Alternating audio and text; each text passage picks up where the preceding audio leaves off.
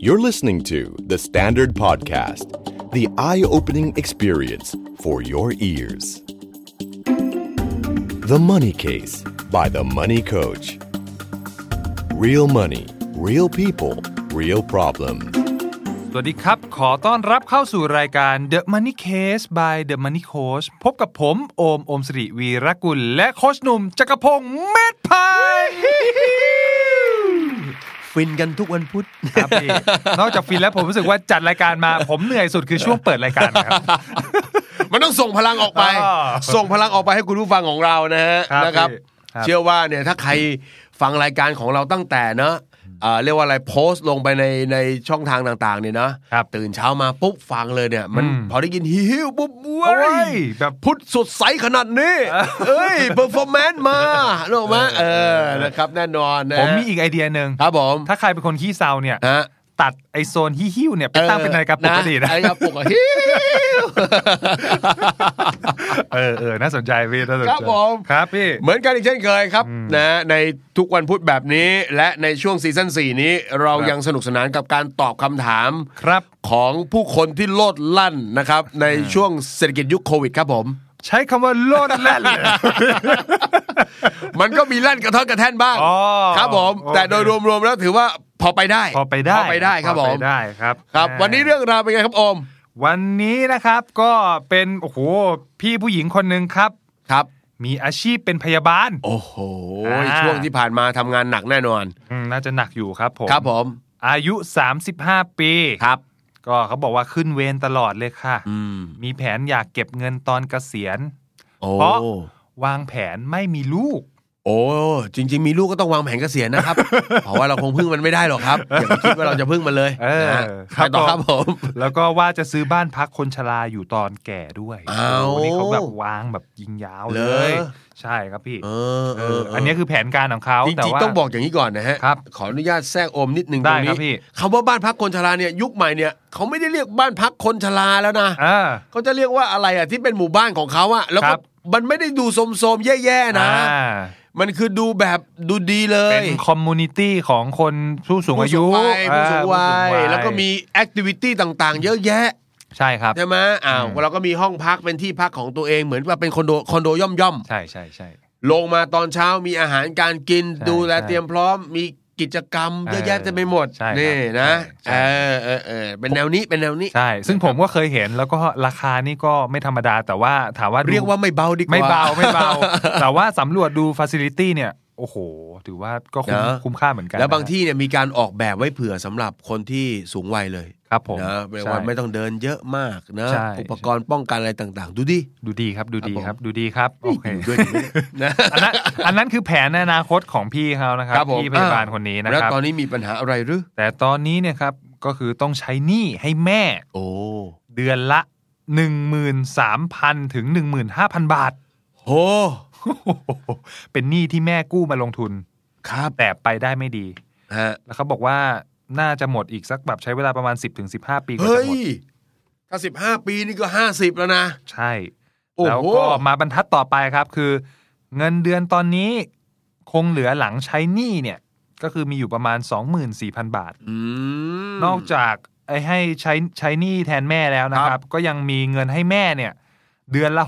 6,000แยกต่างหากจะแยกใช้ต่างนี่หากนะแยกต่างหากโอ้โห แล้วก็มีให้หลานชายอีก2ถึง3,000 ค่าเรียนพิเศษทำไมพ่อแม่เขาไม่ดูแลล่ะครับ นั่นสิครับ เนี่ยนะเออสังคมไทยเป็นแบบนี้แล้วก็หลาย ๆ ครั้งต้องบอกนะฮะ เท่าที่พี่เจอมักจะเป็นคุณผู้หญิงโสดแบบนี้แหละอืมที่โดนลุมกินโต๊ะจากคนที่บ้านเนี่ยใช่ไหมคือพอไม่มีครอบครัว ไม่มีลูกนะ ก็ทุกคนก็จะหวังพึ่งพิงอะครับ แล้วบางคนพูดจาแบบใช้คำนี้เลยอะน่าเกลียดถึงขั้นไม่น่ารักอะว่า อะไรประมาณว่า ตัวดูแลตัวเองคนเดียว เงินก็มีต้องเยอะแยะ เออ จะเก็บไว้ทำอะไรเอออ้าว โอ้โหเออขึ้นมีมีมีพี่เคยไปลงพื้นที่ไปแก้ปัญหาอะไรก็จะเจอแบบเนี้ยจานดูสิคนเนี้ยเงินตัวคนเดียวไม่รู้จะเก็บเงินไปทำอะไรอ้าวเออเขาก็จะเก็บเงินไว้ใช้ของเขาในบั้นปลายอะไรอย่างเงี้ยเออเออเนี่ย โอ้นี่ขึ้นเลยนะ ขึ้นเลยขึ้นแดนเลยเป็นผมผมเถียงเลยนะ ครับผม แล้วตอนทีพวกแก productive อะเออ แกไม่มาปรึกษาเลยก่ อนเอเออ พวกแกนี่ก็ high productivity กันเอแล้วเกินอใช่ไหมครับเนอะเนอะเนอะอุ้ยเข้าใจเลยอะอืมแล้วก็จะมาลุมมาตุ้มที่เขาอยู่อย่างเงี้ยเนาะครับเออ มันเหมือนกับว่าเขาหาได้เยอะ กินแค่นี้ก็พอแล้วมั้งอืมเออ มันไปช่วยคนอื่นบ้างเอ้ยโอ้บ้านบ้านเรามีเรื่องพวกนี้เยหอะนักจริงหนักๆครับ ครับ อันนี้คือแบ็กกราวด์เรื่องของรายได้กับหนี้แล้วก็การช่วยเหลือแม่กับหลานชายนะครับพี่ แต่ว่าโอ้ข้อดีนิดนึงที่มีครับก็คือตอนเนี้ย มีการเก็บเงินครับ ฝากสากลโรงพยาบาลเดือนละ 1,000 บาทนะครับอืมแล้วก็มีกองทุนสำรองเลี้ยงชีพนะครับ ธนาคารสีน้ำเงินเข้มๆนะครับครับแห่งหนึ่ง3เปอร์เซ็นต์โอ้ครับโรงพยาบาลสมทบให้3เปอร์เซ็นต์อ่าแล้วก็ยังมีลงทุนผ่านบริษัทหลักทรัพย์นะครับ เจ้าหนึ่งครับอ่าลงทุนให้โดยการอัดหักอัตโนมัติเนี่ย2,500 บาทเดือนเนี้ยนะได้ครับพี่โอเคโอเค ใช่ครับอ่าแล้วคำถามวันนี้คือคำถามหลักๆของเขาคือว่า อีก 2,500เนี่ยเขาสงสัยว่าเขาควรจะเอาเงินส่วนเนี้ยไปให้บริษัทหลักทรัพย์ดูแล หรือจะเอาไปเพิ่มในกองทุนสำรองเลี้ยงชีพดี โอ้ครับนะฮะกับเจ้าของคำถามเนอะอันดับครับแรกคงอยากจะส่งกำลังใจให้นะครับ เพราะว่าดูภาระ ดูจากตัวเลขเนี่ย รายได้ประมาณสี่หมื่นนะครับ แต่พอเอาไปช่วยคนอื่นแล้วเนี่ยเบ็ดเสร็จรวมแล้วเนี่ย ไปแล้วสองหมื่นห้านะครับอืม แล้วคุณยังเก็บได้ขนาดนี้ก็คือสุดยอดมากแล้ว สุดยอดครับ สุดยอดมากแล้ว เหลือกินสุดยอดหมื่นเศษใช่ๆเออ เงินเดือนสี่หมื่นกินหมื่นเศษๆแล้วคุณก็ยังเก็บออมในหลายช่องทางแบบนี้ได้ก็น่าชื่นชมครับนะฮะทีนี้กลับคำถามก่อนว่าจะเอาเงินไปลงในกองทุนสำรองเลี้ยงชีพเพิ่มดีครับ หรือว่ามาแยกลงทุนให้บริษัทหลักทรัพย์เขาบริหารจัดการให้ดีครับนะครับ อันเนี้ยถ้าเป็นในมุมพี่เนี่ยเอ่อมักจะชวนพนักงานประจำทำอย่างนี้ก่อน ก็คือดูกองทุนสำรองเลี้ยงชีพก่อนอืมนะเพราะว่า มันก็มีระบบตัดอัตโนมัติของมันเนี่ยเป็นปกติอยู่แล้ว แล้วก็ครับง่ายอยู่แล้วอืมตัดตรงจากเงินเดือนเราครับแต่ประเด็นสำคัญคือเราจะใส่เพิ่มไม่ใส่เพิ่มเพราะปกติเขาอ่าไม่ใช่ปกติ ตอนนี้เขาใส่สามเปอร์เซ็นต์ครับแล้วก็นายจ้างให้อีกสามเปอร์เซ็นต์คือโรงพยาบาลใช่ให้อีกสามทีนี้สิ่งที่ต้องดูคือแผนการลงทุนครับ เราต้องไปไล่เรียงแผนการลงทุนว่า แผนการลงทุนที่มีทั้งหมดเนี่ยเขา happy หรือเปล่าอืมเขาพอใจหรือเปล่าอย่างเช่น เราบอกว่าเอออยากจะได้แบบที่มีหุ้นเยอะหน่อยตราสารหนี้น้อยหน่อยหรืออาจอืมอยากจะหุ้นเต็มเต็มหนึ่งร้อยเนี่ยบางที่เนี่ย กองทุนสำรองเลี้ยงชีพไม่มีแผนพวกนี้ให้อืมนะครับอย่างเมื่ออย่างล่าสุดที่เอ่อตอบคำถามไปมีบางคนถามมาอย่างนี้ด้วย โค้ดที่บริษัทไม่มีให้เลือกเลยว่ะเออแล้วก็ให้ลงแต่เงินฝากอย่างเดียวโอ้โหเหมือนกับกองทุนตลาดเงินอย่างเดียวอย่างเงี้ยทำยังไงดีครับแล้วก็บอกเฮ้ยอย่างเงี้ยมันก็อาจจะแย่หน่อยเพราะไม่มีแผนให้เลือก ถ้าเป็นแบบเนี้ยไม่มีแผนให้เลือก หรือแผนที่มีให้เลือกไม่โดนใจอืมเราก็อาจจะลงที่บริษัทเนี่ยสามเปอร์เซ็น แล้วที่เหลือก็อาจจะมาผลักมาที่อ่าบริษัทหลักทรัพย์ที่เขาดูแลให้เราก็ได้ครับนะแล้วก็เลือกแผนที่ถูกใจไปเลยอืมแต่ถ้าบอกว่าเฮ้ยสำรองเลี้ยงชีพมันมีที่ถูกใจอยู่แล้วอ่าก็อาจจะลงทางนั้นประกอบไปก็น่าเพิ่มเข้าไปก็น่าจะเป็นเรื่องดีกว่าครับนะในมุมพี่นะในมุมพี่นะเพราะฉะนั้นอ่าโจทย์อยู่ที่ว่ากองทุนฝั่งนู้นคุณพอใจหรือเปล่าอืมแผนโอเคไหมครับนะครับ ใช่ครับอ่าเออเห็นด้วยครับพี่ เพราะว่าเออจริง ๆ ถ้ามีระบุรายละเอียด มาหน่อยหนึ่งนะครับอืมว่าเรื่องของการไปให้เอ่อบริษัทหลักทรัพย์เนี่ยที่หักเงินไปอยู่เนี่ย performance มันเป็นยังไงอะไรยังไง ใช่ใช่ใช่เราเราใช่อาจจะช่วยขยายแผนตรงนี้ใช่ให้ได้ใช่เพราะฉะนั้นจะว่าไปคือไม่ว่าจะลงทุนเพิ่มในสำรองเลี้ยงชีพ หรือให้บริษัทหลักทรัพย์เขาดูแลเพิ่มครับหัวใจสำคัญคือให้ตัวเราเองอะก็ต้องอืมศึกษาเหมือนกันครับ แล้วก็ศึกษาเพิ่มจากนี้ด้วยอืมนะครับครับผมเพราะว่ามันไม่ใช่แค่ว่าไปฝากใคร แต่มันสำคัญคือเอาเงินไปลงในอะไรด้วยอืมนะเอครับออันเนี้คยรับต้องต้องฝากเขาพิจารณาตรงนี้ด้วยครับผมนะครับทีนี้ผมอาจจะขยายให้พี่เขานิดหนึ่งครับ เพราะว่าครับผมเท่าที่ดูแล้วเนี่ยครับพี่คือเอ่อแผล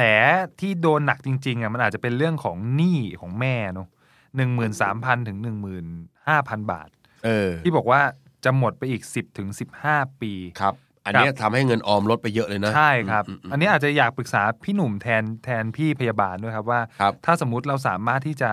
ทำให้มันหมดเร็วขึ้น เราสามารถมีวิธีไหนได้บ้างไหมไม่แน่ใจว่าเป็นสินเชื่ออะไรนะ แต่ถ้าฟังจากเรื่องคือแม่กู้ไปลงทุนครับ คาดว่ามันน่าจะเป็นอาจจะเป็นสินเชื่อส่วนบุคคลอ่าสากลครับ หรือไม่ก็สินเชื่อธุรกิจอืมนะฮะ ถ้ามันเป็นสินเชื่อธุรกิจเนี่ยต้องบอกเลยว่าดอกเบี้ยก็อาจจะแพงพอสมควรแล้วก็ระยะเวลาในการผ่อนชำระจะต่ำอืมเพราะว่าเขาไม่ให้ยืดไปยาวๆหรอกปกติก็ครับ10 ปีนะเจ็ดปี 10 ปีโดยประมาณแล้วดอกเบี้ยก็จะแพงกว่าปกติประมาณสักบวก2%อะไรอย่างเงี้ยนะครับเอ่อถ้าเป็นแบบนี้เนี่ยไม่แน่ใจว่าเราอาจจะหาสินเชื่อที่นะครับยืดระยะออกไปได้หน่อย แล้วก็ผ่อนได้น้อยหน่อยเนี่ยนะครับอาจจะดูเหมือนผ่อนอาจจะต้องจบภายใน เกิน 10 ปี เกิน 15 ปี แต่ว่าให้เราเลือกเองว่าเราจะโปะครับอะไรยังไงนะครับ อันนี้น่าจะดีกว่าเออถ้าเป็นสินเชื่อส่วนบุคคล แล้วตัวเราเองมีสากลนะครับ อย่างเงี้ยสากลก็ดอกเบี้ยไม่สูงครับ เลขตัวเดียว แต่ถ้าเกิดเป็นสินเชื่อบุคคลเนี่ยโอ้โหยี่สิบกว่าเปอร์เซ็นต์อันนี้เหนื่อยเลยโอ้เพราะฉะนั้นอันดับแรกต้องเช็คก่อนว่าคุณแม่ไปเอาเงินแบบไหนมา แล้วก็ดอกเบี้ยเท่าไหร่ครับ ถ้าสินเชื่อบุคคล ดอกเบี้ยประมาณ 24ถึง28เนี่ยอืมเราลองหาสินเชื่อสากลนะฮะ หรือแม้หรือแม้กระทั่งอาจจะเป็น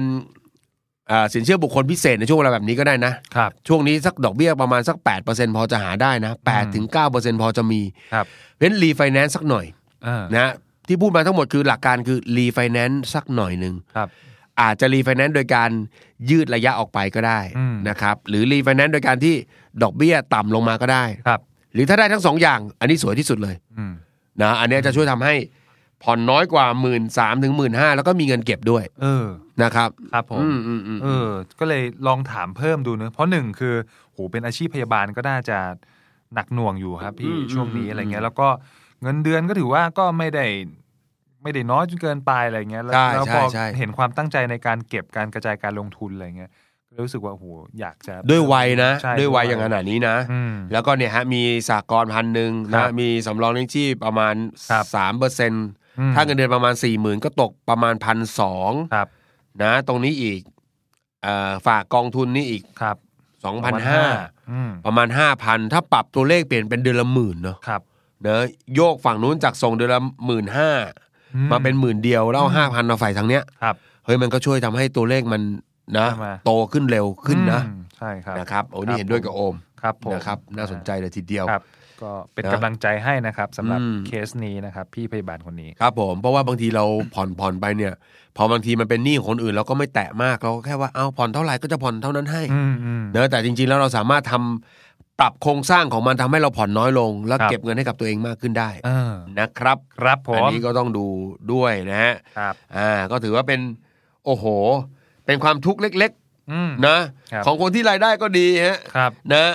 รูปแบบการเก็บการออมก็ดีฮะเออดูวินัยการเงินก็ยอดเยี่ยม มีการวางแผนเพื่อตัวเองในอนาคตหมดแล้วด้วยเออโถดันมามีความทุกข์อีกแบบหนึ่งอืมนะฮะก็เป็นกำลังใจให้นะครับ ก็เป็นครับกำลังใจให้นะฮะครับสำหรับใครที่มีเรื่องราวคล้าย ๆ กันแบบนี้นะ ก็ส่งมาที่รายการเราได้นะครับ The Money Case by The Money Code นะครับ ผ่านทางช่องทาง Standard ก็ได้หรือ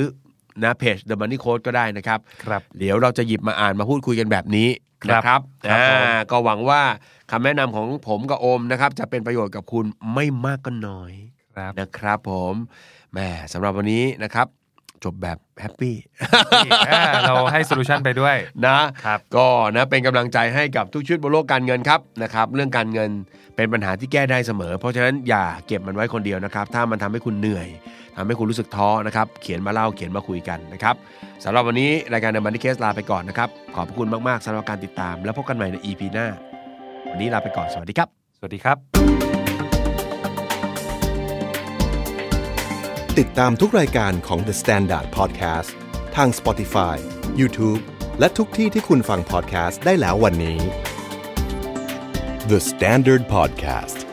Eye Opening for your ears